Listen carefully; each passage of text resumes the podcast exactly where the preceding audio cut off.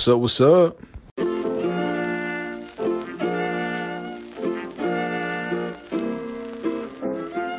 It is now time to explain to people just what's wrong with me.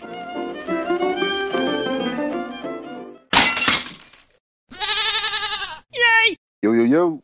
Yo, yo. We All are back. Yes, sir. We are back, ready to get into close encounters on the Jimmy James Show and Sway B podcasting. Arizona, not coincidentally, perhaps.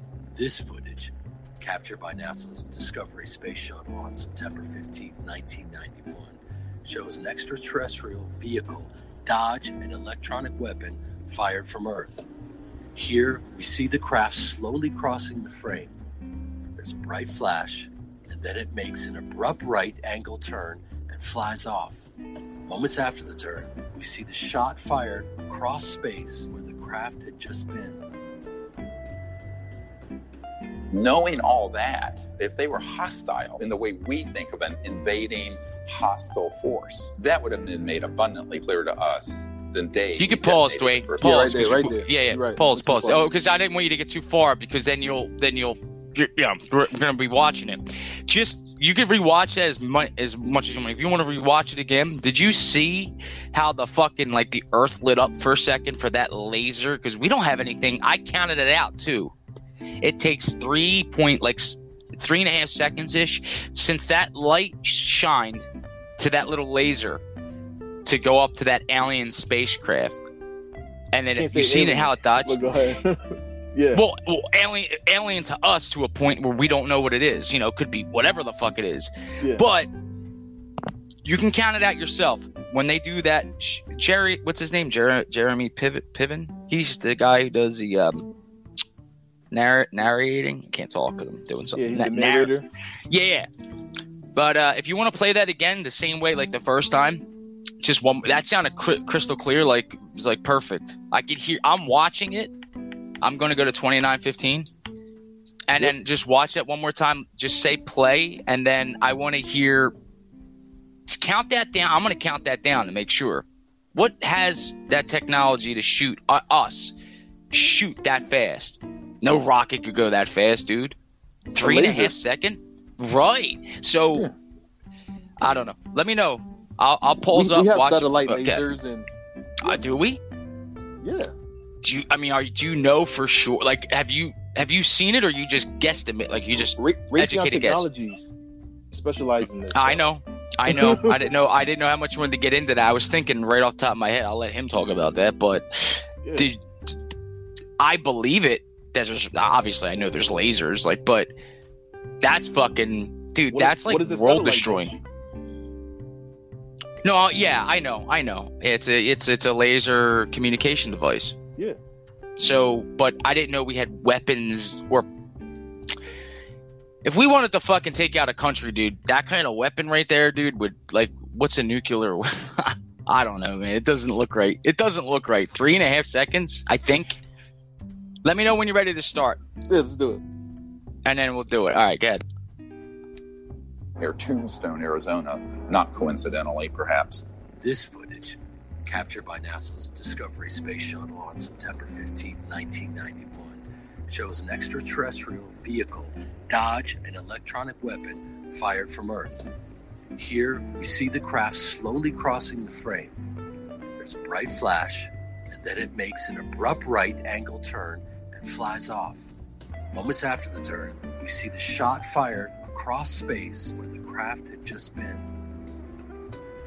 All right, dude, look at that. Knowing Three all and a half- that, if they were hostile in the way we think of an invading hostile force, that would have been made abundantly clear to us the day we detonated the first atomic bomb. The fact See? is, they have shown That's what I'm getting into, remarkable Dwayne. Restraint. right there. Do you, it's not. The, the, the thing is, you're talking about your technology place, 2021. That's 1991, bro. That's the thing I was getting at. You know what I mean? Like, it's not about if it was today. Believable, I get it. But 91, it's like still. But then again, this has been going on for thousands of years with alien technology and how that places and Stonehenge and shit like that. You know, so Exactly. you know my do you know my theory on I, I my theory is on I mean if it's not aliens if we're ruling out aliens from outer planets people forget and this is where we stop talking and we start to say let's do a podcast people forget sometimes that earth's been around for a long fucking time Yeah. who and Dwayne, you've heard this before. Who doesn't know that? I've never got into this show, this in any of my shows. We've we've been around for a long time. There could have ah. been civilizations. Could have You know, been. pl- how long does plastic take to fucking plastic? yeah. Like takes to the billion years or whatever. Yeah, we've been around for not even sure. What, like At least a hundred thousand. No, yeah, but I'm saying the Earth has been here. You know, we're we're not sure 100. percent We're guesstimating 4.6 billion. Yeah. and we think a, a year is a long time or like Yeah. They've been around for billions of years. Absolutely. and how long and you know this but how long has technology been really around really technology a hundred to last 200 years technology more you know phones not even that long Yeah. Modern Western technology. Yeah. About hundred years. right now i want to ask you you personally sway b podcast do you believe i'm not in my theory not all of it but do you believe there's a high now we're counting out all alien civilization here other life even though i don't believe that and it's just mathematically impossible in my head but let's just say for some reason there's nothing out there we know it for sure so obviously it has to be us but do you Well, believe in other civilizations that could have existed basically one thousand percent. at, at our even high, way higher, yeah, even higher technology than us, like uh, Absolutely. hundred thousand years. One thousand percent. Because we're yeah, exactly. It starts to add up in your head, right? You're like a billion years. We've been around for four and a half, five billion years. Like, dude, if you had a billion years to build, like, dude, that's a long fucking time. And a meteor came out, wiped everybody the fuck out, or whatever the fuck wiped us out, us. Or You know? some civilizations underwater or underground. Right. We we right, and they're saying they only. Exactly, I was thinking underground too. I was going to say a good good point that you made. That 'cause I was thinking even if you hit underground, you know, like you can only sustain that for so long, right? Even even in millions of years' time, you can only only for so long without the sun, and you know. Who said Right. that? Well, I'm I'm saying billions of years, billions, billion. I'm saying I don't know. That's where I'm. This is where this this theory comes in. That's Without ever saying. coming up. Yeah, yeah, I believe in that too. I believe that could be a possibility. break, break down what you're trying to say. Basically, I'm saying is that one, people keep thinking that this is like all new. This, I'm saying that there's a chance, and there's a high chance. I'm not saying it's a guarantee. And I'm saying it's a guarantee, but go ahead. I'm, I'm not saying this. Well, it's a guarantee that people are still around from those days. I'm saying that that's a high chance, but there's a high chance that a civilization, higher technology than us, could have survived on Earth. Going back to Mars and Venus, they were habitat, habitat, God, habitat, suitable planets. They were in the habitat zone. They had water. Venus did. Earth, Mars did. They had. They have all everything there. This is what I know because I've studied my whole life. So I don't know. We're just scratching the surface right now. This is what I think, unit, right? Jimmy Yep. James. It's okay, dude. They all know, AKA unit. Yep. I gotta restart that too again. I'm saying, yeah. Uh, what What do you think from that point of view? It here. Why has America? Well, America's a new country to me, relatively speaking, Yeah. right? China been around for thousands and thousands of years, In universe terms, yes, it's Yeah, you- fucking everything. The world's new.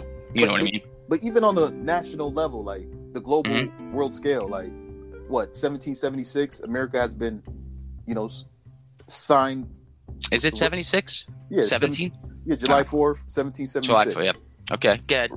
Right. So that's about what four hundred years almost. America's been Yeah. around. Um, yeah. Why hasn't America, within 400 years, ever thought to live on the water? On the water or underwater? On, on the either on the water, under Or the under. water. Why, why don't we have? uh, uh, fuck, I don't know. Well, I'm thinking money. It's easier to live on land, right? but it's easier to live on land, crops, farming, food, delivery. Um, on the water, I mean, there is some places that people live on the water. Are you talking about structures like too, like Yes. us building? Okay, there's where I come in at why are we going to Mars right now? And I understand it's a great step and all that shit. Let's I said this on one of my podcasts. Literally, I wrote it down in Audio Lab and I put it in as like a rap and I said, let's clean up our own nest. And I literally put that all in there. So like I have a whole thing on that already.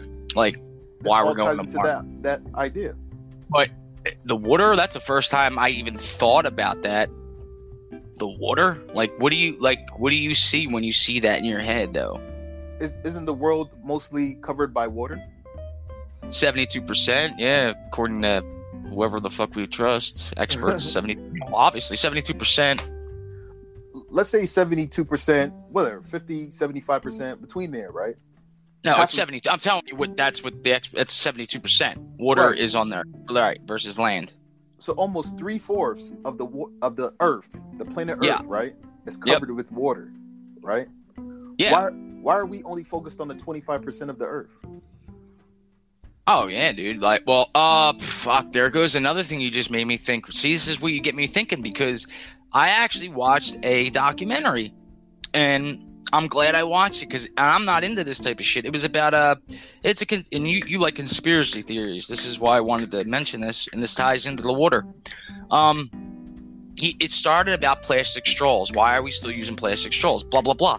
But this dude didn't know in the documentary that he wasn't going to be doing a documentary about plastic straws. That's what he thought he was going to be doing.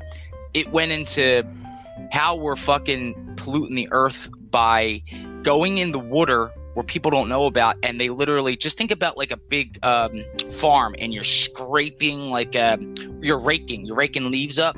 That's what they do underwater to catch fish and shit. They put these big nets and they just fucking they're humongous and they just drag the bottom of the ocean. And then they show the whole like how much of the ocean we really took up of doing this. It's fucking re- it's like a lot. It's a lot out of that 72% it's i forget the percentages exactly but i know it's a lot it's like jaw dropping because this dude didn't know about it so then he goes not to get into this whole thing he goes to the people like who are supposed to be organizations against it but nobody wants to talk about it because you think why dwayne because money, right? Like money, dude. They're not going to talk because they're fucking padding their pockets. Of course. Fucking greed. I hate. Now you know. You always knew this, but you knew I always hated the money aspect of it. That's me personally. Man, You everyone's trying to get rich. You're selling crack, dude, Biggie said it. You know, don't Yeah. sell. You know, don't shit where you eat. But you know, you wouldn't sell crack or had drugs right out of your house, right? You know, shit where you eat. I eat. wouldn't. I wouldn't. Right? Don't you wouldn't? But the person who's working at a fucking they, they apparently don't mind because they're getting paid. They make organizations up ran by the people who are literally doing it to them to pretend like they don't like they're against it. Like oh, we're it's like a fixed boxing match, dude. That's pretty much what I'm trying to get at. Analogy Okay, I'm with that. You got it? Like that's that's what that's what the show was about but how much i didn't know about the oceans. Like i knew it was bad but i didn't know it was that bad. So that kind of answers your question on the ocean part. That's probably why. It's because we're fucking those oceans like i don't know dude. Like a dollar hooker dude. They're and these guys are horny. So, so, so what you're saying is, I'm gonna scratch that. We're gonna scratch that, right? Because I want to get your personal opinion on that, right? We've been Right. fighting wars and people have been using bombs and all this bullshit, right? right We're all fighting over 25% unit, right? oil oil, Oil, mostly yeah All but this yeah shit. all That's agreed 25% of the earth people are fighting over, right? right and you're saying water and I- right Water. This 75% of the the earth is covered in this water, right? It's hard to live out there. Yeah, and I'm, I'm, I'm saying, still. why, why I'm is this still- a new idea? Like you said, I don't think it's a new idea. I think it's. Oh, oh, yeah, yeah. I'm saying this only because I've seen this documentary. If I didn't see this documentary, I probably would have been like thinking in my head right now, well, it's tough to live out there. There's, you know, there is things, you know, there's places you can live that's calm, which I'm sure it's in your like, all right, you know, you're not talking about the deep sea just sitting there because Yeah. it would take a lot of labor and then get shit out there. And I don't know, dude. Even after But, but built, why are we spending billions of dollars to go to space or Mars or wherever, right? yeah, And we have yet to even think about, okay, America, why why don't we just start another America on the water? kind of like NASA is what I see. All right, if you don't know this, NASA was its govern. It was ran by the government. Okay, NASA was going to be this fund. It was this is years ago, seventies, eighties, and then they had people like a what do you call it, Jobs and a Musk come in and support them, not them personally, but support them. People that are rich, and NASA is its own entity. It's not connected with the government no more, as far as that's how they say it. Yeah, But heard that's- about that. Right. So, kind of like what the water situation is is like uh, it's is it is it its own entity? Is it you're talking about government is fighting over this? And I don't know, dude. That there's people out Isn't there. that kind of strange?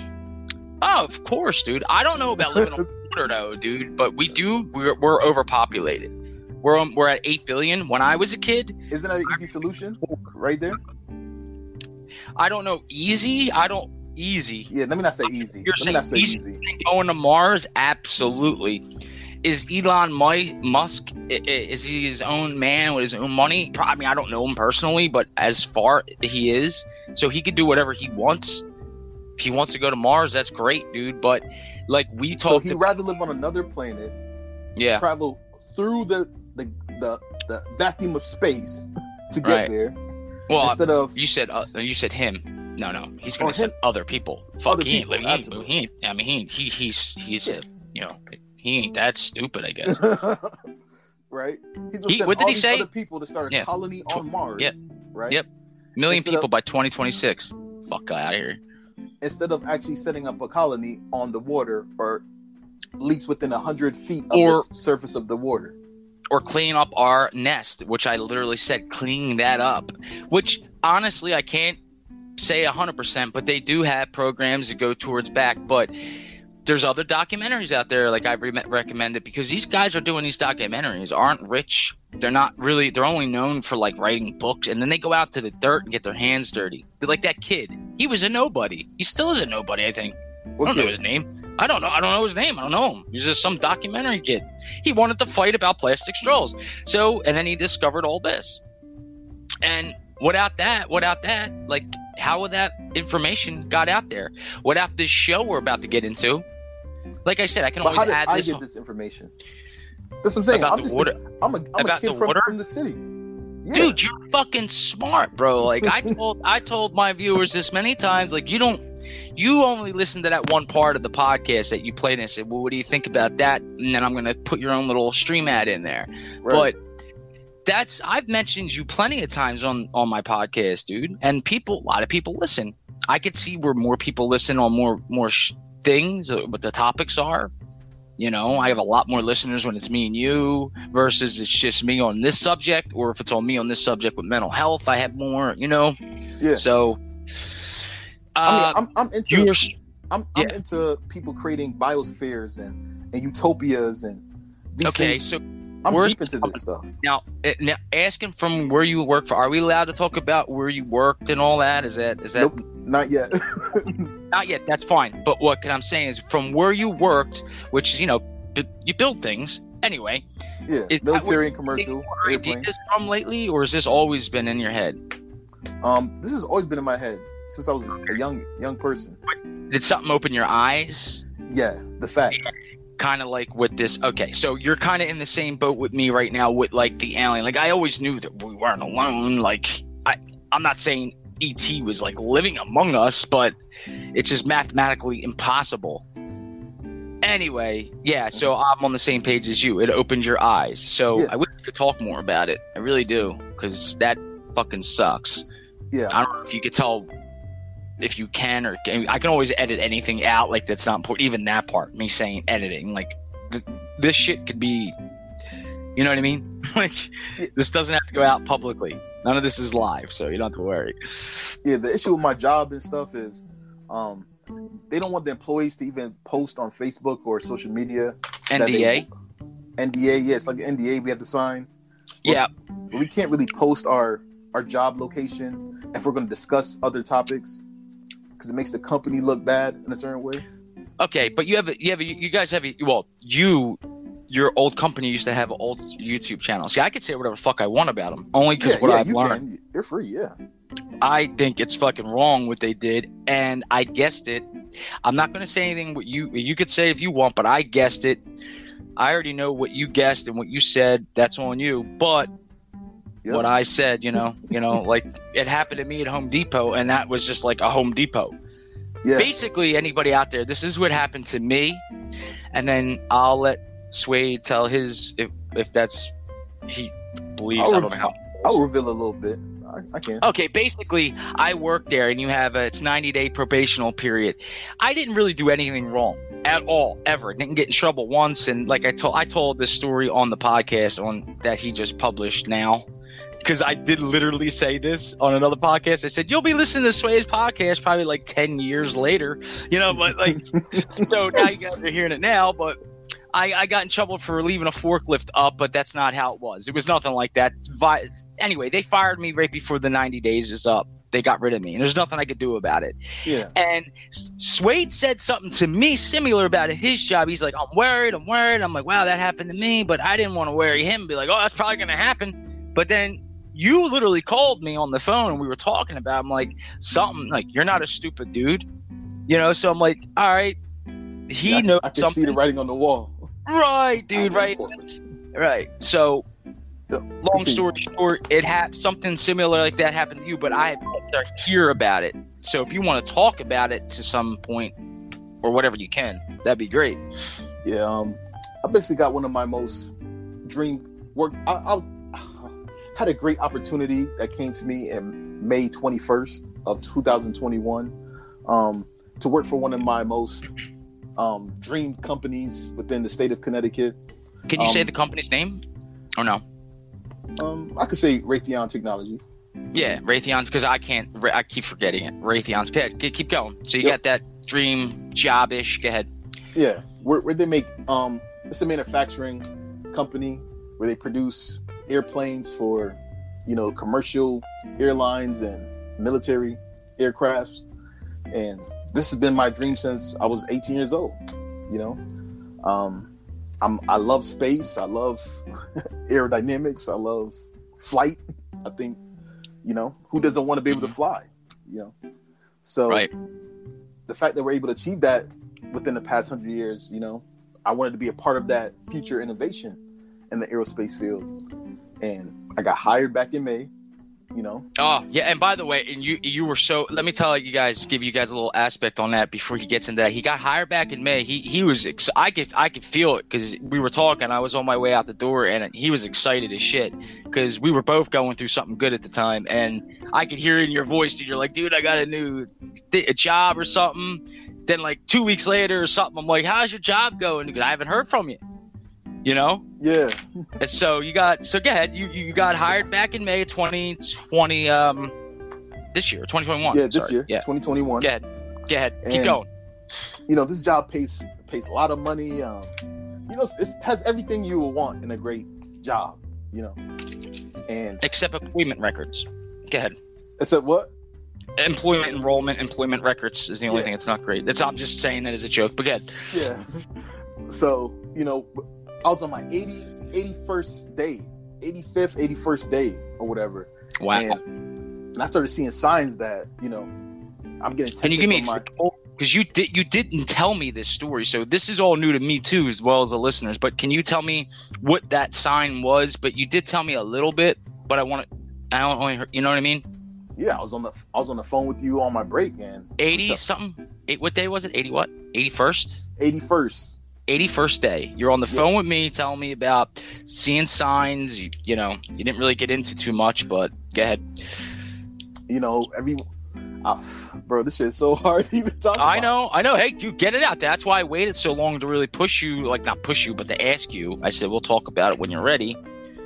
You know, Yeah. but fuck them. Yeah. And I, long story short, you know, uh, my supervisor ended up terminating me and letting me go. Did any reason that that he gave you that was satisfying, or can you tell us, or you can't, or Was it right? can. Okay, but all right, then I'll ask you like that. That's why I was asking you. Is there any reason you can give us? Do you think it was? I can't say right It- it or was- wrong. It was It- incorrect. uh, it was unrighteous. Um, Okay, It was a falsehood that he, on the on the premise that he terminated me, basically. Right. And you never. By the way, and just for if anybody does listen out there that's connected this, he never. You never mon- once mentioned your boss or anything like that to me. You just said writing on the wall and shit like that, and. I, I understood because of the Home Depot thing, but just difference is that's a billion dollar fucking company. I think billion dollar company. I don't know, million, Yeah, it's- billions has to be def- billions. It's, it's definitely in the billions. Yeah, And, And, and um. Go ahead. So writing on the like so, you, he you said it was wrong. Um, did you? Let me ask. Did you? It's, it's hard to ask without this. Like, you can't tell anybody this, right? This has nothing to do with me. I mean, the podcast, right? Um, I'm currently going through a situation right now. Some Okay. So if you're still in court and stuff, like, yeah, you better just, well, you know, even even talking to me, I wouldn't. Yeah. I don't know if you could tell like a close one. If you can't tell your close one that, I wouldn't put it out on anything. But Yeah. I think people understand.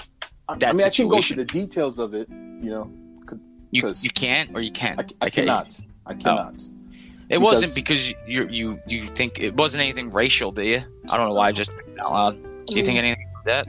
Yeah, Were I think, that's, I think that's a big piece of it. You know. Oh, is there any white guys there? in, in, in the fifth biggest um, aerospace company on the planet Earth. Yeah. White guys there? Yeah, I don't like that guy. He store he, he stared at me. He yeah. stared at my five dollars. I think he's gonna steal it. No, I don't know. I don't know. Basically, basically, that's kind of Well, that's that's where you just lose me when you say they're smart because they let you go and they sound like a bunch of retards because you got somebody who has desired to work there since they were a kid, not there personally, but like that, have a threshold in the future, have a foot in the future, a footnote. Even if you're just a footnote, you were there. You know what I mean? And they went and they. So either you really had to do something fucked up, like you punched the boss in the face or something, you know, like crazy, like I don't know peed in his fucking hat. I don't know, dude. bro. but- I never showed up late, not one day, bro. yeah, you like, told me about that shit. Forgot about that too. No, wait. You said you did. You you did miss something, didn't you? Miss a day or something? nah, nah. I oh, got that might have. That was that was somebody else. Never mind. But you did tell me. Yeah, I just remembered who that was. yeah, like, bro. I played it straight in the arrow, bro, Right. And I You- got let go. Something, dude. And this, it, I know this has nothing to do with like, uh, like I know this could be said. I mean, you told me something, and I remember it was bugging me because I was like, uh, something doesn't. I, I didn't say you were overthinking. I was like, because I knew I had this experience of that feeling part with the 98 bullshit. Yeah, But even at a Home Depot, because I was I was basically used for a summer worker, and then they let go to bring back in the winter, and I didn't know because I was young. I was like 18. You're not young. You were 32 because you were sa- 31, 32 is about Yeah. the same age. I don't know if you, whatever. You're over 30, so you have way more life experience than I did, and you're at a really more important job or whatever. Every job's important. You know what I mean to a point. yeah, yeah. But yeah. Uh, Something. I would love to know. By me personally, mhm. I'm not. I know you can't talk about because you're going through what you're going through, and that's fine. But I mean, I would love to know when you can. Definitely, we got to bring that discussion back up Absolutely. because, you know, everybody. You know, there's always that three sides of the story. The truth. You know, there's the what's the three side? Yeah, it's one person's side, the other person's side, and the truth. Yeah, yeah, yeah. That's it. That's Yeah. it. Old saying, old old saying.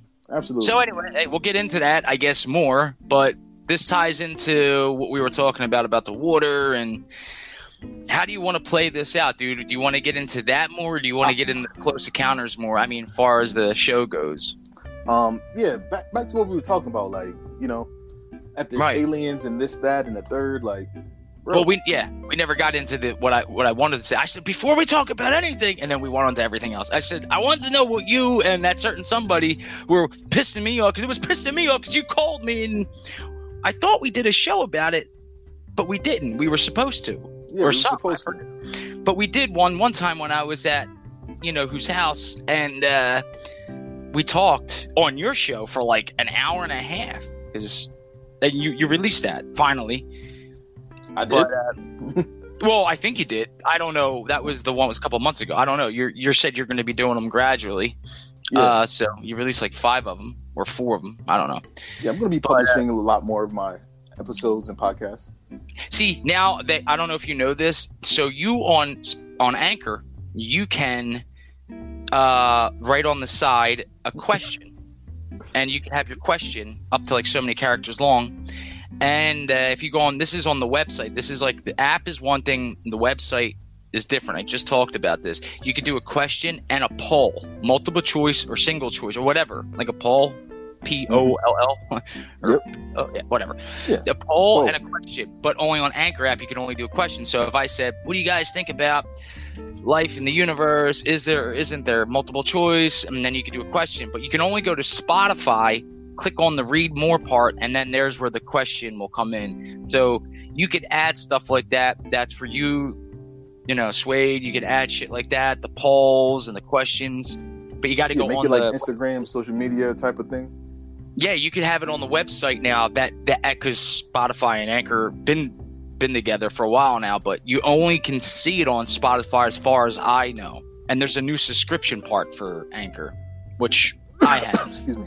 Mm-hmm. so like me and you will do a, like a show, a real special. Like we could do a show subscription. You're a subscriber. Well, you don't have to be, but our subscribers would be basically be invited to this, and they would be allowed. So we would do an hour. That's going to be like it's a dollar ninety nine a month. It's the lowest I can make it. Yeah. You know what I mean? It's not about the money. It's about the awareness foundation. Absolutely. they're gonna get my phone number, dude. They can call me. We could do the podcast one hour. And I said some situations, and it's gonna be a tight knit group, and then we can grow, and then we'll have up to how many we can have on at once. So that's that's the direction I want to go with subscription, because it's gonna bring more people like us to answer more of these questions. What's out there? What's this? What's that? You know, everything Yeah. open-minded people, Dwayne. That's what we need. Dwayne Sway, everybody knows our fucking name. We're AKA Dwayne Swaby Podcast, Yes. Swaby Gaming. Swaby Gaming, Swaby Podcasting. Mm, Now, my pops was into this. He's not. He's he's not like. He's not. I'm not say smart. He's no. He's not stupid. But he's not. Uh, he's old. He's he's a vet. He's up there. He's, he's fucking. He's all beat up from being in the army. But Mhm. I'm not gonna say he's not open-minded. He's just. But he will look at something. Yeah, but he's he he is uh, more open-minded than like uh, somebody who's stubborn in their 60s or 70s would be. Because my age range is from like really 30s all the way to 60s. That's on my analytics. I even had a whole show about that analytics. So So, yeah, dude, you gotta you gotta you gotta make sure you when you do a podcast, you gotta make sure you hit every angle. So when I have a guest on, like you, and you, I'm going to be a guest on your show, Suede be uh, podcasting. It's going to be like you got to cover all those bases. People out there listening might be like, I want to start a podcast. So that's what I started doing, one through four. My experience, five. Then I'm going to do five through seven today, and then Wednesday I got this material where we can just fucking gibberish it up, mhm. and you, you know how it goes, man. hell yeah.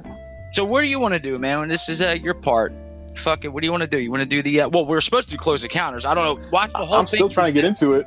I'm That's what I'm saying. It's two hours long, so doesn't matter how long we sit on this thing for. you know, like, We're gonna cut an like hour. do, do you believe there's aliens? Oh, I mean, I've all yeah, I, I you, you- yeah to hear. Um, yeah, I have to now. Kind of like I have to. I'm like I'd be retarded. At my own experiences, yeah. Plus, I, I was very ignorant for a while. Like, well, why? Why haven't they? I'm like, they have, and that's what this show talks about. So whenever you're ready, I want to. We can. I want to. You know what I did? Re- You remember? This can go more than an hour, by the way restart this. I want to throw this in as a bonus, and we could start the show. But whenever you're ready, we can do another 20 minutes of bullshit and start the show. Uh, I don't want to bullshit. I want to bullshit and watch. okay. But- You got to tell me because you're going to be running this on your side, so you're going to be having the audio. Because you're better than I'll, I'll start fucking yabbering. I'll put, did you see that? So you want to run the audio, and then um, you want to do like a watch party? yeah, like basically watch party on Anchor. But is that what we're doing? Because you can hear really clearly on your end, like No. real clear. Uh, uh, man. like we did with MCU. That, you got a lot of hits, dude. That's like one of the top five on mine.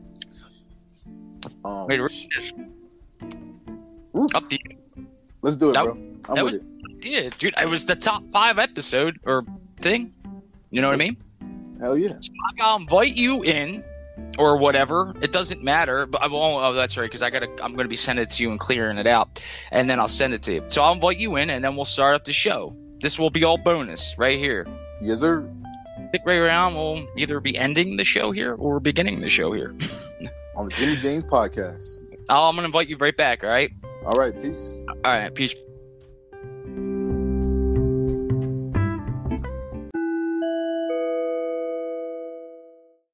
Something strange is happening.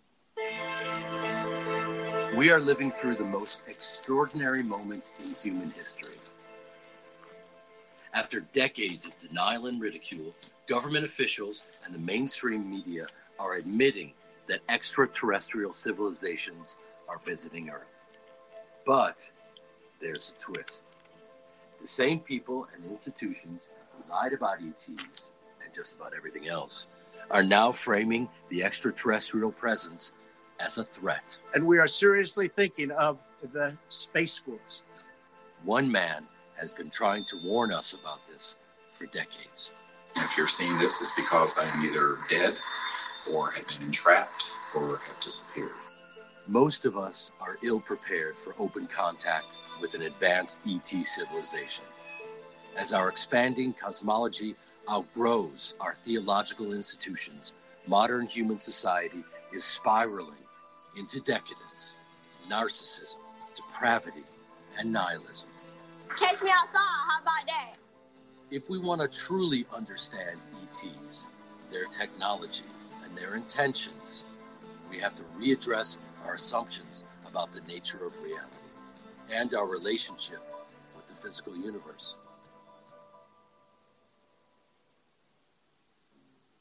The prologue. On the surface, oh, UFOs are real. There are these machines zipping through the sky. But one of the things I've always said is, well, that's interesting. And it's, it's cool. And it's great to see them. But what's really interesting are the people on board those spacecraft. They're intelligent, they're conscious, they're here, they're interested. Why are they here otherwise? But no one has made the question how do we develop that relationship with, with the, occupants of the UFOs? That's what this is about. It's, go, it's going from just sort of a materialistic view, there's a machine flying around the sky, and sort of a superficial view of it, to a deeper truth of who's on board, why are they here? What is their relationship to humanity, perhaps the origins of the human race? What are we to do to create a relationship with them, and how do we do that? What is the foundation of a relationship between humans at this stage of our evolution and civilizations that are hundreds of thousands to millions of years more developed technologically and socially and perhaps in consciousness? We have to find where that point of commonality is. I have put a briefing together for every president since Bill Clinton. And to the extent that they know anything, it doesn't mean they have control over these covert programs. The unacknowledged special access projects are run in a way that they are outside the purview and control of the president or the Congress. And for that reason, our elected representatives are unlikely to resolve this problem. But we can resolve it by going directly to these civilizations and saying, We're here.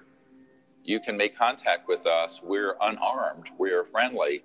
Since 1990, a network of free thinkers and renegades have been bypassing the national security state to make direct contact with advanced extraterrestrial civilizations. Using the Close Encounters of the Fifth Kind protocols, or CE5, developed by Dr. Greer. This has proven to be the most subversive and dangerous information he has released to the public. Oh my gosh. Oakland, California. Shit gone. Close Encounters of the First Kind consists of visual sightings of an unidentified flying object. Close Encounters of the Second Kind, some physical trace is present, like impressions in the ground or scorched vegetation. Crop circles and stuff. Close encounters of the third kind. The occupants or pilots of an ET craft are witnessed. Close encounters of the fourth kind. A human is brought on board an ET craft. Close encounters of the fifth kind. Proactive, human initiated communication with extraterrestrial beings. Most of the phenomena presented in this film were photographed or recorded during a CE5 contact event. For thousands of people, contact has begun. This is their story.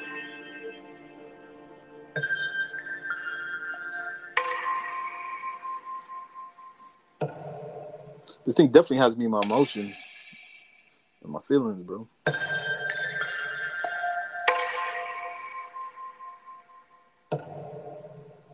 Some deep shit. Let's go. Deep shit. This got on the radar of the intelligence community, and they knew that we had come across the Rosetta Stone of contacting and communicating with interstellar civilizations, and it worked. That is what started the intelligence community coming after what we were saying and doing and trying to intercept it. This is, in fact, cosmic disobedience on a grand scale. We're going to bypass the sociopaths in these covert programs and do this directly. It's the same thing with the civil rights movement. The civil rights movement would have never happened from the top down. Even the Kennedy brothers did not want to step into that mess. It took a mass of people, not just Martin Luther King, but millions of people all over the country. Yeah, the people gotta want it. and lunch counter sit-ins and, and The people want the change.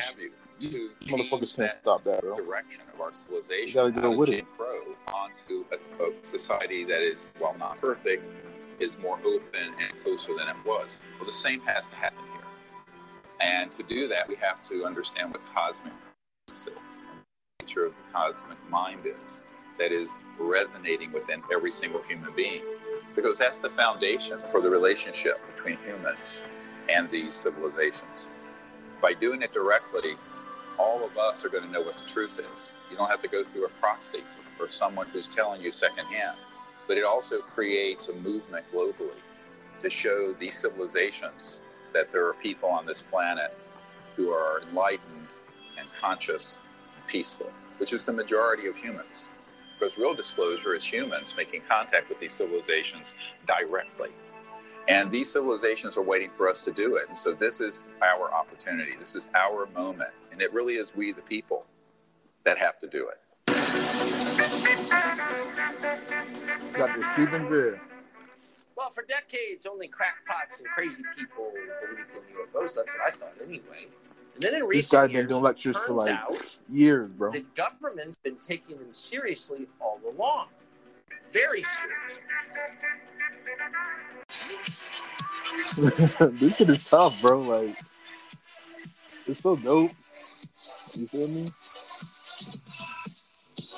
Cool. Yeah, I, I, I hear you. You sound good. this is really some cool shit, bro. And there's so many questions come about. Like, damn, Yeah, the right thing um, to do. You know, this is such a deep topic, bro. You know, extraterrestrials or you know, super highly advanced ancient human societies living on Earth, hiding from the the, the great national countries. Shit is deep, bro. The dope as fuck.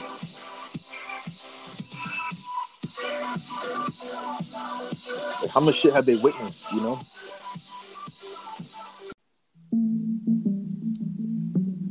This shit, chapter one, blood and The treasure. question is often asked when will UFO disclosure happen? The answer is it has already happened. Boom. It happened in 2001 at the National Press Club in Washington, D.C., where military, NASA, and intelligence agency whistleblowers testified to their involvement in the UFO cover up and the back engineering of extraterrestrial technologies. It happened again in 2017 with the release of the film Unacknowledged, in anticipation of CIA and the FBI published millions of UFO documents on their websites. Despite all this, nothing has really changed. Life goes on as before, except there is a new narrative unfolding in the mainstream media, one that is designed to subvert true disclosure and extinguish the opportunity for transformation available to us through these revelations. That's tough. Earlier this week, the New York Times and Politico revealed the existence of a secret government program to investigate UFO sightings. It was especially focused on encounters by members of the military, like this one experienced by a U.S. Navy pilot off the coast of California. There's a whole fleet of them. Look on the ASA. Yeah, I've seen this clip a million times. Literally, like at least They're 50 going times. against the wind. The wind's 120 knots from the west. Look at that thing. It's rotating. Average people see UFOs, you know, on the news, right? All of a sudden it's real. UFOs, we've been tracking them in the sky. And they go, okay, well, So what? tinfoil hat people, right? Yeah. It took a long time for the mainstream media finally admit that, yeah, you know, they are in fact real. Why did we wait that long? Why did we wait for the mainstream media to tell us before we finally believed, hey, this is actually happening? And the challenge is if there's potentially multiple narratives, how do you decide which one to go with? Back in the 1990s, I was read into That's or tough. briefed on a project that involved an interagency group that had the ability to disclose the ET presence in a way that would frighten everyone on Earth and convince the public that there was an alien threat Yeah, an which is invasion. completely false. It's all a lie. And that this had been developed in the 50s, and they had been developing the means and the psychological warfare to make that happen. So in the 1990s, I wrote a paper called When Disclosure Serves Secrecy. What that means is there are two kinds of disclosures that might happen a truthful one that is also a hopeful one, which is what I gave up my medical career to try to actuate and do.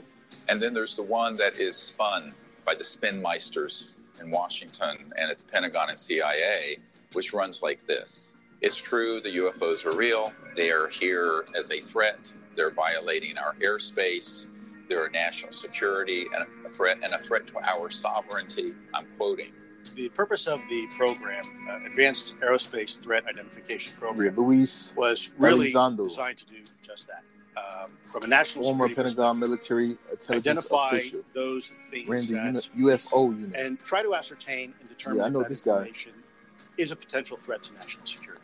And we knew this was going to happen because I had met with people who were Big in these impact on my classified projects, who were on interagency committees that had everything set to roll this out, and they were just waiting for the right time. The Soviet Union has ended. We have the global terrorism, while it's still there, it's not like it was around 9 11. This is the next big thing that they want the public to be afraid of. Yeah, when a pickpocket meets a saint, all he sees are his pockets. Or like if, if you're a hammer, everything looks like a nail.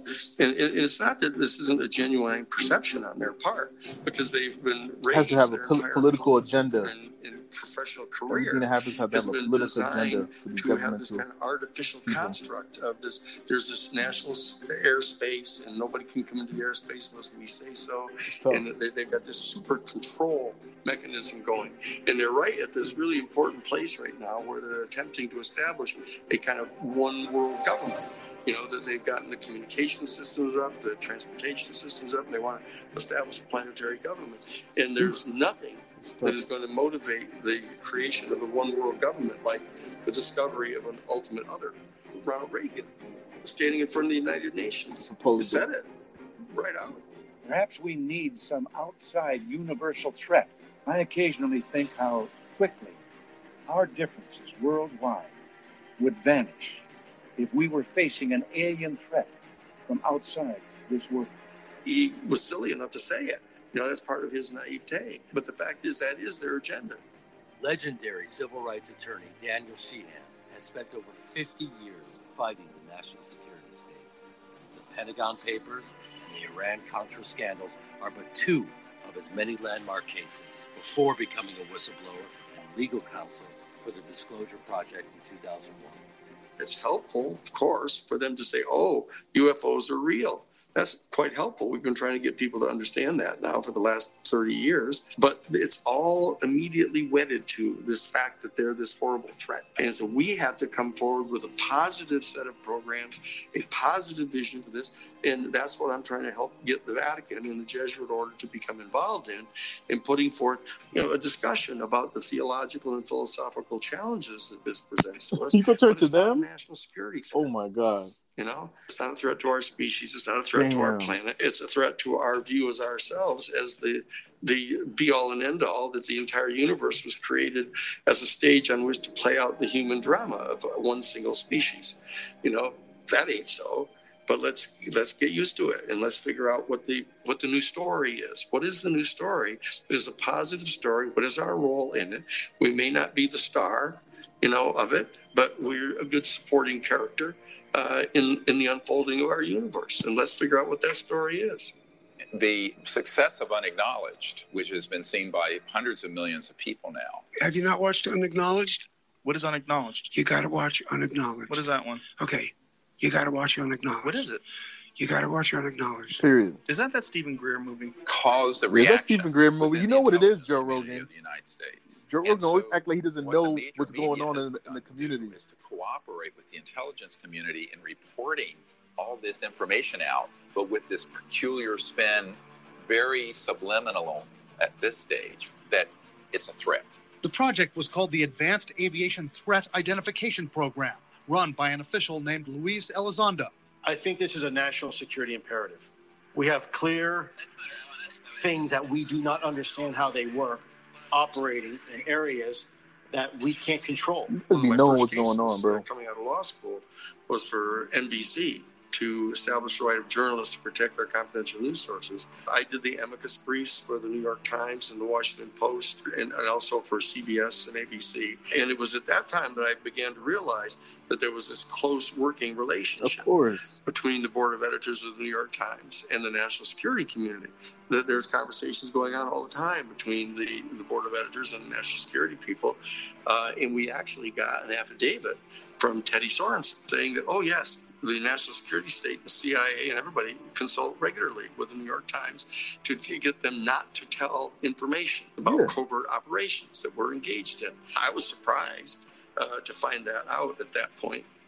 I began to do an The news, investigation about you this. believe the news and the political arm don't work hand in Times hand? now and for NBC, and found out that there were 42 full-time Central Intelligence Agency or NSA people employed by the major national news media. Yeah, and they had a mainstream whole media. entire project called Project Mockingbird.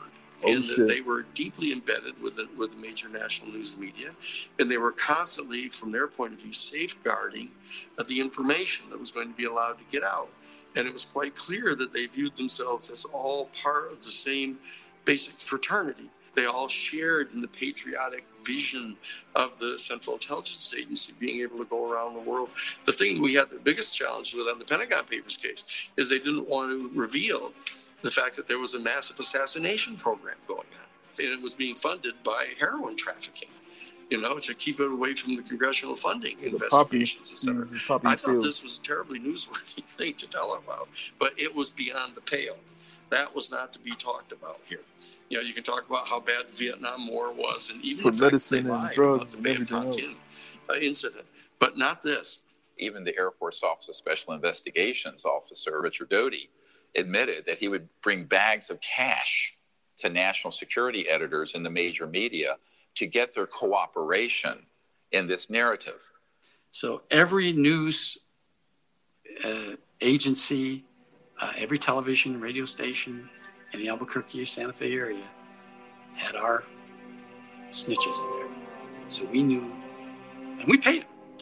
We paid them good money. One of the good, one of the reasons you get the people is you pay them, and uh, and that was controversial. This guy That- scares the hell out of me. Something controversial. You see this face, y'all? Oh yes, yes. Yeah. I'm not going to name him. What He- you have he's, now he's a street is dude.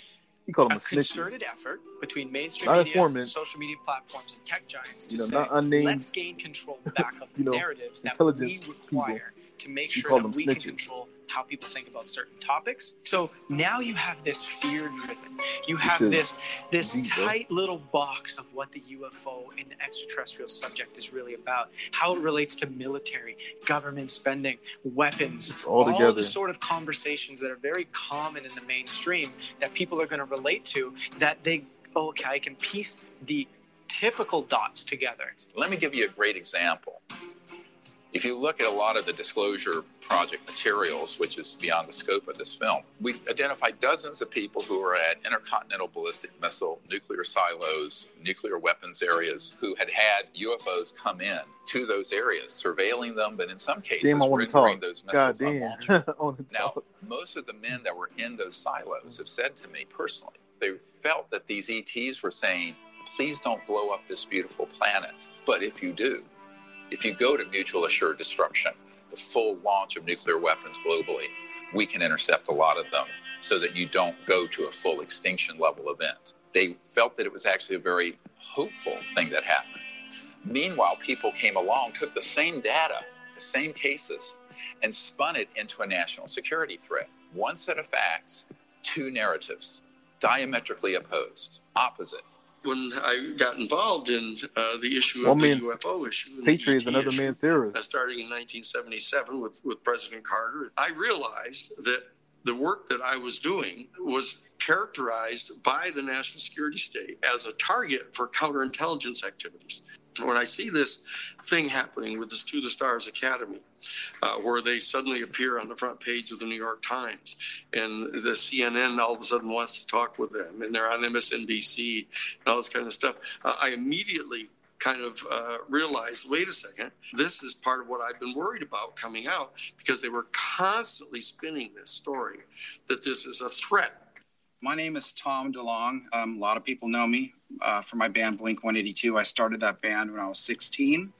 Through a series of meetings, I was soon connected to a large group of U.S. government officials from the CIA, the Department of Defense, and Lockheed Martin Skunk Works. These guys were the ones involved in the secretive U.S. government programs that dealt with these subjects. What's happening is the To the Stars Academy people were all, you know, Jim Semivan, who's there, you know, the, the chief of covert operations, domestic for CIA, which in and of itself is totally against the law. You know, the National Security Act of 1947 completely, clearly, and unequivocally prohibits any kind of covert operation stateside. Uh, but here, that's who he is. The chief of covert operations, domestic for CIA, which in and of itself is totally against the law. You know, the National Security Act of 1947 completely, clearly, and unequivocally prohibits any kind of covert operation stateside. Uh, but here, that's who he is. Uh, and there he is there. And you got guys from the DIA and the Defense Department and Hal Puthoff and stuff. And they're, they're all there. And, and what, what they're doing is they're, they're putting this intense spin. Every single thing they talk about all has this kind of gestalt to it that this is a threat. And it very well could be a threat. Uh, it's a interesting threat to our national security. Never heard of it. It's a threat to our airspace. Uh, it's a threat to our sovereignty. It's it's what it is. It's a threat to our dominion Yes. over our own planet. Control. Of course, Something that's out they of our think control. That's their job. Our job is to assert full spectrum dominance over the entire planet. We actually have the documents from the Yep, 1992 control. United States Defense Department Policy Planning Guidance document, where they said that right at the end of the right at the dissolution of the Soviet Union. Said, "Oh, we've got to not cut back on our military spending. We have to This increase deep, it bro. so we can establish full spectrum dominance over the planet." And so you know what their agenda is: the Yeah. national security state. It's not for the It's defense their world. of our sovereignty. The danger of this Domination. of course, is that this is exactly what all fascistic demagogues do to an innocent target, whether it be Jews in Germany or African Americans in this country. They will create sort of a, a boogeyman effect to try to get people mobilized against it. What's up? Ugly motherfucker. And as one member of a royal family told me, we need to do things so that the public will accept in blood and treasure the sacrifices needed to have an interplanetary war. I'm quoting. That's tough. Bombshell CIA documents previously published by the Disclosure What the fuck, bro? Like this reveal shit's a never gonna end, bro. like, this shit is never gonna end, bro. cultivate a culture What of fear fuck? towards extraterrestrials. And it's interesting that Hollywood and uh, you know, the clandestine services are both spend most of their time convincing people that something that's not true is in fact true. I think probably Hollywood is full of CIA agents, and we Absolutely. just don't know it. Um, course. and I wouldn't be surprised at all to discover that. The agents and all that stuff, they're, they're hired from the political Intelligence government. assets within Hollywood have made billions of intelligence dollars agency, the you know, people working in corporate Humanity's America. first encounter with ETs will be a devastating bloodbath. Mr. Chambers, don't get on that ship. The rest of the book, to serve man, it, it's a cookbook. This shit was dope. That movie was dope though. And coming to serve man Twilight Zone, that shit was fire.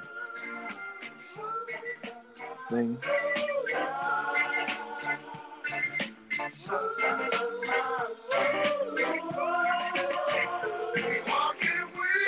Yeah, it's all propaganda.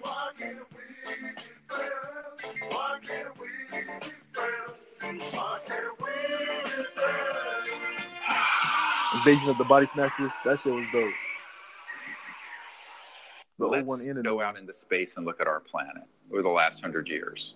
World wars, hundreds of millions of people killed in war, the advent of weapons of mass destruction, our going into space in a competitive way with the Soviet Union for the Apollo projects and others, the degradation and destruction of our environment, our targeting of extraterrestrial assets around the Earth and in space, and successfully killing many ETs and downing their spacecraft. Out here in Fort Huachuca in Arizona, there's an underground facility where there are nine different ET craft that are there with all the autopsy bodies. There's a man on my team who used to work in that facility near Tombstone, Arizona, not coincidentally, perhaps. This footage. And when you say ET, captured what by is the ET? Discovery You know what I mean? Space Shuttle on September 15, This shit is deep, 1991, shows an extraterrestrial vehicle dodge an electronic weapon fired from Earth. Here, we see the craft slowly crossing the frame. There's a bright flash, and then it makes an abrupt right angle turn and flies Can't off. touch this. Moments after the turn, we see the shot fired across space where the craft had just been.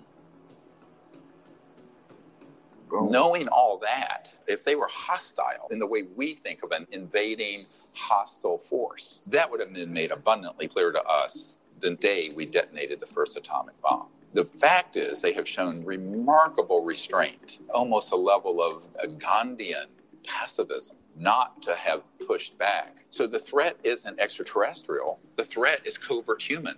These secret projects are an existential threat to Earth, the environment, and to our peace in space and relationship with these civilizations. I remember being at Wright Patterson Air Force Base, where a lot of the Roswell stuff ended up, and it was the Foreign Technology Division of the Air Force. And I was there to do a briefing, and the colonel said, Well, what if these civilizations are a threat? He was trying to, to, to bring me into that view. And I said, Sir, with all due respect, given the galactically stupid things you have been doing, if they were a threat, you would know it by now, and we would not be having this conversation and breathing the free air of Earth. It would have been point, set, match, over. What are the, The war had been technologies started already. that would permit an interstellar civilization to go from one star system to another?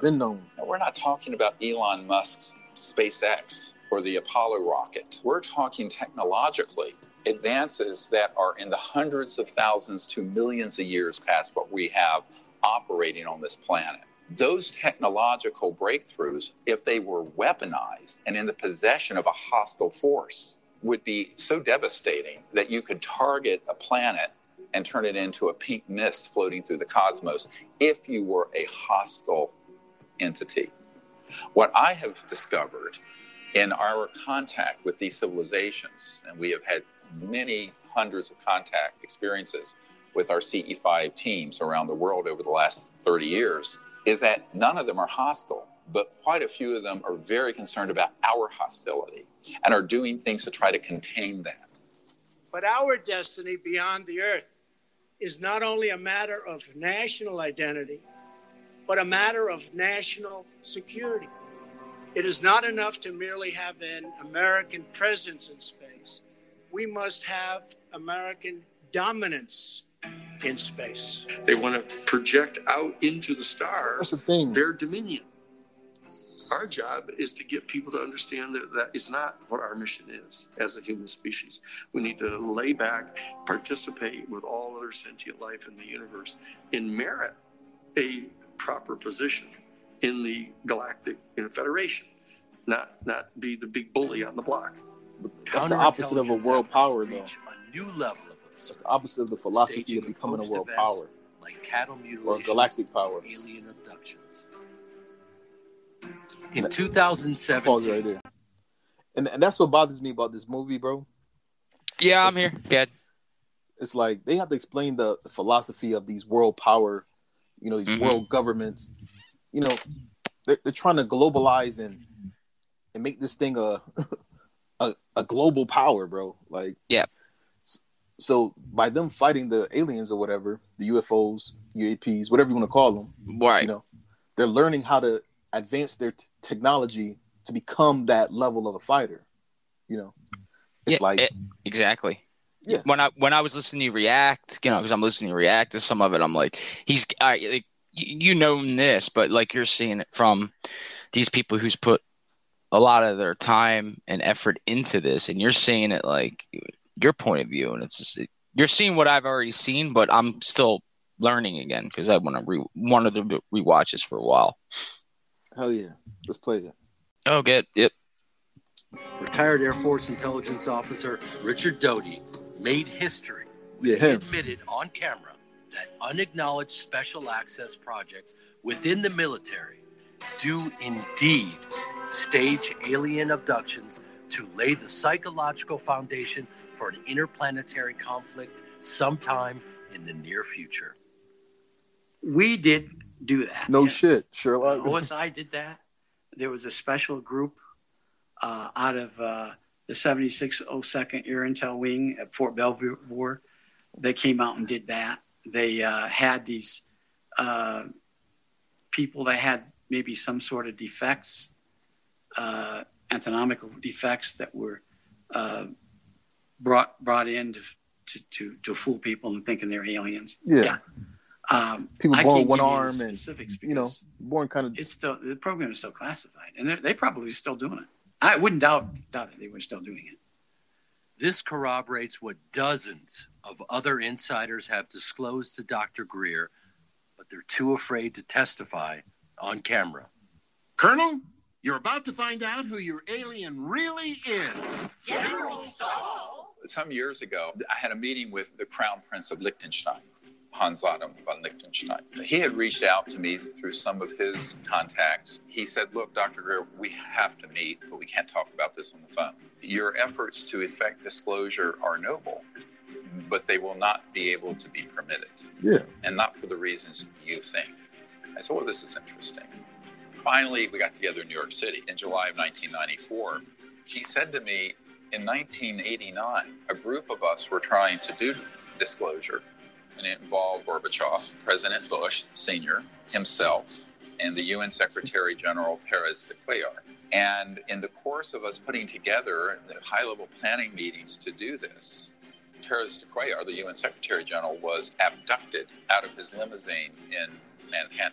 He was told by the aliens that if they did not cease and desist from their plans to, dis- to disclose this information, that every world leader involved, including the President of the United States, would be abducted. This blew up like an atomic bomb in the Bush White House, and it did not go forward. I said, okay, well, tell me more. He says, well, we've concluded that we have to prepare the public for an interplanetary war. Period. And in doing so, we can then also force the return of Christ. I'm quoting. And They're gonna merge listened. both of those ideas He together. didn't know that I knew that the means for that abduction for Perez de Cuellar were run by a counterintelligence unit out of the national security state that had the technologies to simulate an alien craft and aliens run completely by military assets and that there was a deeper part of these unacknowledged special access projects that were zooming even people like Bush Sr., who was on the committee but had lost control of some of these renegade factions. This is a very complicated story. Perez de Cuellar being abducted caused him to stop that process. It manipulated these leaders into going onto a war footing. And he, he confessed to me that the reason he was funding the work of the abduction groups was because they wanted to put information out to the public that would scare the public so that people would make the sacrifice in blood and treasure to have an interplanetary war. Now, this is 25 years ago. It was not a happy meeting for me. If there's any one thing that is going to mobilize people to allow the national security state to establish full spectrum dominance over our planet, it is this. The beings themselves, interestingly enough, and very importantly, aren't putting out their own story. They're not It's a doing one-sided that. Yeah, they're trying to they're trying to get us to understand it. They're trying to give us warnings. They're trying to help raise our consciousness, which is a critical part of this entire operation true, going on, and trying to get us to do this for ourselves. It's inevitable. That's what this. That's what this is all about. You gotta but go to the war, national bro. security This state over. realizes that that's a slower process, so they're now trying to hurry this up. There's a, there's a kind of an emergency process underway right now. You know, make no mistake about that. When I was briefing the director of the Defense Intelligence Agency, the very first thing he asked wasn't about this subject. He looked at me, he says, Dr. Greer, what we don't understand is why you haven't killed yourself yet. Yeah. He said, Well, my dad knew about some of this way back in the 60s. No one would do anything about it. So he took his revolver and ate his gun and blew his head off. It's this inevitable, bro. a three star general telling me this story in the first 10 minutes we're together. I said, Well, I, I, I'm sorry that happened to you, but I understand where your dad was coming from. Because it- it's sort of this um, Inevitability. what you gonna do? Fight the government? Fight all the world nations? If they unite together and say, "Look, we want this galactic war," you got to go against your own country. What you gonna do? Side with the aliens? Side with these ancient civilizations? Yeah, the truth against is- America? No, you're not. There are a lot of people who Period. are on my team who who are military who killed themselves, others who have been assassinated. So the other thing keeps me up is you know us You, they're forcing you to pick a side. survivor guilt. You feel me? This shit is tough, bro. These people want war. These people want power. These people want to rule the fucking universe, bro. This national security By state is is the bane of our human existence right now, and so we have What to start can we do, disassembling that national security state uh, because you know. Even as we say The battle of Monopoly. Sanders, hypothetically, we're Hold on, gonna pause become it. Go ahead. I, oh, I said the battle of Monopoly. Yeah. Like uh, 300. Like what? What? What can you do? You, you know, you're. He, that's why he was crying and upset. You know, he, the general told him in the first 10 minutes that his father, his general's father, killed himself because like he poured his life into it and and nothing changed. Nobody cared. And like you're saying, like what what can you do? It's and it reminded me battle monopoly. Like if people don't understand this on a deeper level, like look at that movie, and, and it's just a movie, but real life. You know, few three hundred, like three hundred guys stood against a million Oh, yeah. soldiers. Three hundred, you know, the, you Hell know what. I'm talking about? The Oh, battle, yeah. not the movie, the battle. Yeah, so there you go. Okay. Oh, what, what can we do though? That's what I'm saying. Like, there's, there's, that's it. it that's, that's, that, that's you're making the point. Like, what can we do? And I Are we gonna fight know the point the point that they're right, and that's where you got to keep watching because he makes a the point I've always been making since day one, since I started podcasting. You'll see. I mean, if you want to watch, I mean, Yeah. get the rest of it here. Absolutely. And we're back. the national security state isn't even going to tell him where the washrooms are.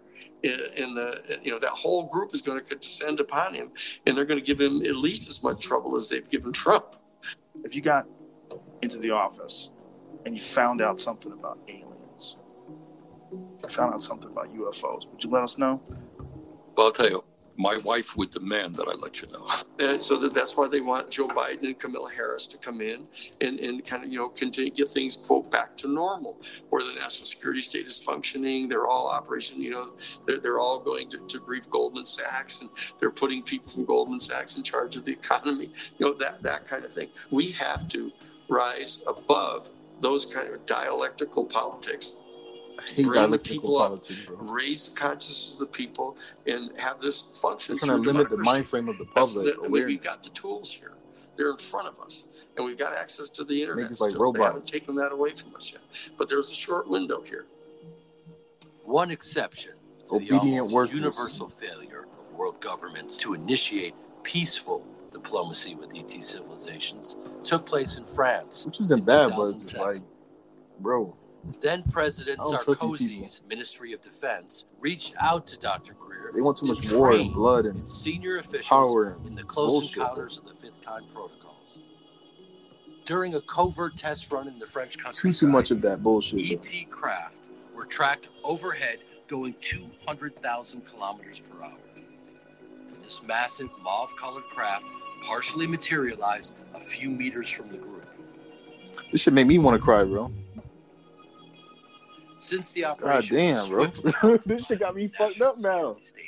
Damn. It remains the duty of we the people to become peaceful ambassadors to the universe. How can we be peaceful against Much people like who trying to create fake cyber attack abductions and all this bullshit down a computer network. And hella Millions of mind tricks? initiating Bro, contact would ain't no completely peaceful, bro. overwhelm This the national war, bro. security state's ability to subvert disclosure. Whether you want it or not, this is war, bro. the national security state people and potentially working with and through the To the That's the Stars. Academy are going to be pitching this problem. Say, well, you know, we can't just let our whole civilization know that there's this highly advanced, technologically superior society out there, and uh, because our whole culture will collapse. Whereas, in fact, bullies, it's quite clear that it's their defense of bullies the elite government this one of the human family that basically ends up controlling over forty percent of all of the wealth on the planet that they're really defending.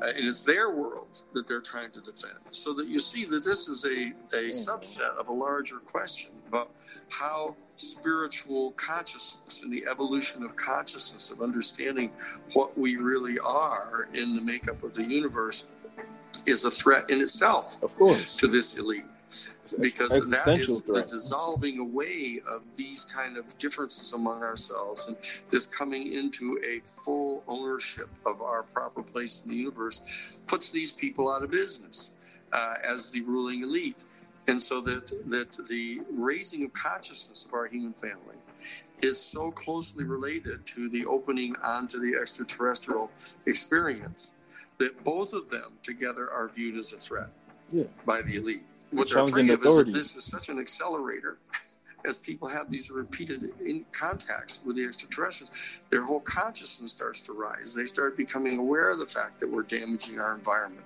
They can become aware of the fact that nuclear weapons are kind of an insane thing to have. War is a really bad idea. This is a spiritual experience. It's a spiritual stimulation that's coming. If you take someone from Italy and someone from Japan, very different cultures, very different people, personalities, backgrounds, emotional temperament. Now, extrapolate that out across the cosmos. Think of the vast differences are going to be. How do we make any sense of that if we aren't anchored into something deeper? And that point of commonality has been folded within each of us. And that is we are awake, conscious beings. They are awake, we are awake. That faculty of being aware of awareness, the consciousness, not what you're conscious of, but the means to be awake. That is a singularity. And once we're anchored into that state of consciousness, the unitive state, then there aren't any aliens. There are just other people who are a little different from us. This is the point where we can make contact most easily. It sounds good.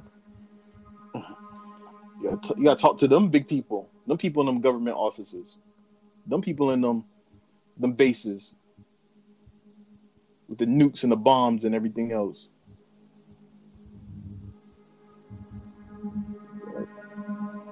Them the motherfuckers that don't give a fuck When I looked that. at Close Encounters of the Third Kind, I said, well, somebody knows what's going on here.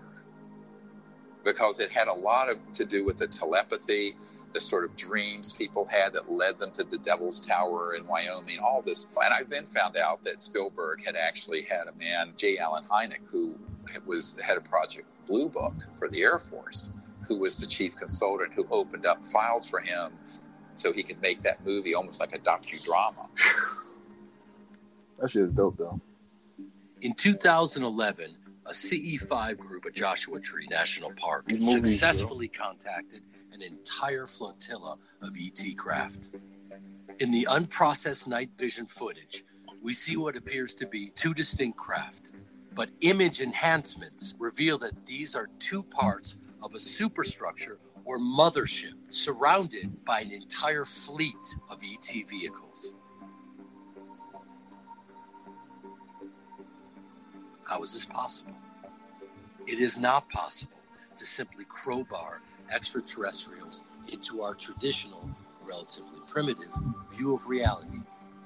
In order to make sense of things, and indeed, in order to make contact, we have to pause and readdress our assumptions about the very nature of reality. This is an essential reflection which reveals that the mystery of extraterrestrials is but a signpost that points to a far more profound and intimate secret, one with the power to transform us and the cosmos forever. One day I went to my mailbox and I got out a little flyer and it said, uh, We're inviting you to a meeting with Ben Rich, the uh, chairman and CEO of Lockheed Skunk Works, former you know, UCLA alumni. Uh, he'll be speaking to the engineering alumni group about his time at the Skunk Works. So as he was finishing his talk after about 45 minutes, his last slide was a black disc zipping off in outer space. And he ended the talk by saying, We now have the technology to take ET home. And the whole room burst out laughing. We said, Did he just say that? And as he was walking away, I followed him and I said, Ben, Ben. He turned around, looked at me, and I said, Ben, I said, I'm really fascinated with what you had to say today. And I said, I would really love to know how these craft, how we would do that. How, what would we use to get to the stars? He looked at me, trying to figure out who I was, I think. And he said, Well, let me ask you a question. How does ESP work? And I was really taken back because, frankly, I was asking a question I wasn't expecting to get a question back. So the first thing that popped in my mind was all points in space and time are connected. So I fired that answer back to him. I don't know. All points in space and time are connected. He said, That's how it works. He turned around and he walked away. This astonishing admission from a top military industrial complex insider proves to be much more than a simple analogy. The physics of UFOs, how they travel and communicate through interstellar distances, how they generate power, how they're manufactured, is beyond the grasp of unclassified mainstream science. Instead, This is beyond most of the public. that accounts for ESP Beyond 90% of the the public. bro. model in which we can begin to comprehend ET technology. If you're traveling beyond the speed of light, I call aerospace the technology, bro. point of light. It's like this beyond the sound barrier. Well, there's something beyond the light barrier, and you're going from, say, the Andromeda galaxy. That's two and a half million light years away. So, at the speed of light, it would take two and a half million years for them to get here. The speed of light's too slow. You cannot go from point A to B through the cosmos through a linear system of transportation. Gotta warp Moreover, space. you cannot communicate through those distances with something at the speed of light, which is what your cell phone and all these uh, radio frequency electromagnetic communication devices we use now on Earth are using. Any civilization that is here, that is interstellar, by definition, is transdimensional. Hmm. They're passing through other dimensions and dropping out of linearity and going from A to B, boom, almost like a teleportation where it's a, that resonant effect from point A to B. Any communications systems that these ETs have are also going at the speed of not light, but of thought, quanta of thought. We think of consciousness and thought as this sort of amorphous, irrelevant, interesting, but mystical thing. But the central operating system and communication system for all interstellar civilizations is consciousness and thought and technologies that interface with them. God, prana, chi, magic, consciousness. Every culture throughout history has had a word to describe this intangible energy that connects everyone and everything. Decades of laboratory studies show that our minds have a mysterious ordering effect on quantum level phenomena. Despite overwhelming scientific evidence, most people would still be shocked to learn that certain scientists have known that the force is real for a very long time. One of the people that I met in, in the course of doing this work was astronaut Edgar Mitchell, who was the sixth man to walk on the moon. We have sightings of all sorts. Dr. There Edgar seems Mitchell. to have been a great deal of secrecy surrounding the so-called UFO event. He had an experience in space, an expanded state of consciousness that led him to form the Institute of Noetic Sciences to study the science of consciousness. I also brought him to the briefing I did in 1997 with the head of intelligence for the Joint Chiefs of Staff, Admiral Tom Wilson. The data on that has since leaked out. Edgar Mitchell realized there was this connection between space and these extraterrestrial life forms and the science of consciousness that was very integral to the study. Most of the people that I have met with in senior science, NASA, aerospace, and intelligence community figures know that the key missing ingredient out of most people's understanding of the whole UFO phenomenon is the science of consciousness. The ETs are trying to encourage people to understand higher consciousness and universal mind, to be able to have a relationship with them that's going forward into the future. And Edgar Mitchell realized that quite early on because of his own personal experience out in space as uh, the sixth man to walk on the moon. What's the nature of the universe we live in? What is our relationship to the larger reality? It's like trying to tell a If first that's grader about quantum the larger physics. reality and we're denying it, It's like how, can, uh, how can you skip all those other levels, I other theorize grades of that there education? is a spectrum of consciousness available to human beings. At one end is material consciousness. You got to pause The this. bro. other end, There got to be a process to raising someone's consciousness. You know, you can't just skip from a person living day to day, you know, doing bullshit, whatever, whatever, to becoming like an awakened being, um, understanding their own existence and how that relates to the other beings and energy around them. That's like two, Right. that's Right. like I- a huge leap. quick. You picked that up pretty quick because like I've built, I've been like that later on in life. But when you were just saying that, it, it's like, first of all, it's you can't. You just can't. Can't. It's like te- like you. It's it's like you said teaching it to sixth graders or something like. It's like teaching it to a fucking baby. It's Yeah. it's like you basically can't. Some people have a like. You grow up and you can play piano like a savant, right? Like Right. there, that's rare. It's very rare. But what is it like? Like I'm not saying I'm a savant at what I'm talking about, but what is it when you feel or you have something emotion so hard, so deep, or we all have it. It's just learning how to, you know, Connect can't be it. taught. Can't be taught like IQ. It just can't be taught to. Yeah. And that's what that's what, obtained. You're right. that's why I to be want you to watch developed. this and then watch mindset. Yeah, and you'll see what he's getting at as you know, how do you fight it? We can't. Mm-hmm. Well, there is a way, but you know, I think Go ahead. no, I'm not going to say because it's going to head into that direction, and you're already ahead picking it up right now. I'm Okay. listening. Keep going, man. Keep going. All right, guys, this is part two. Contact has begun.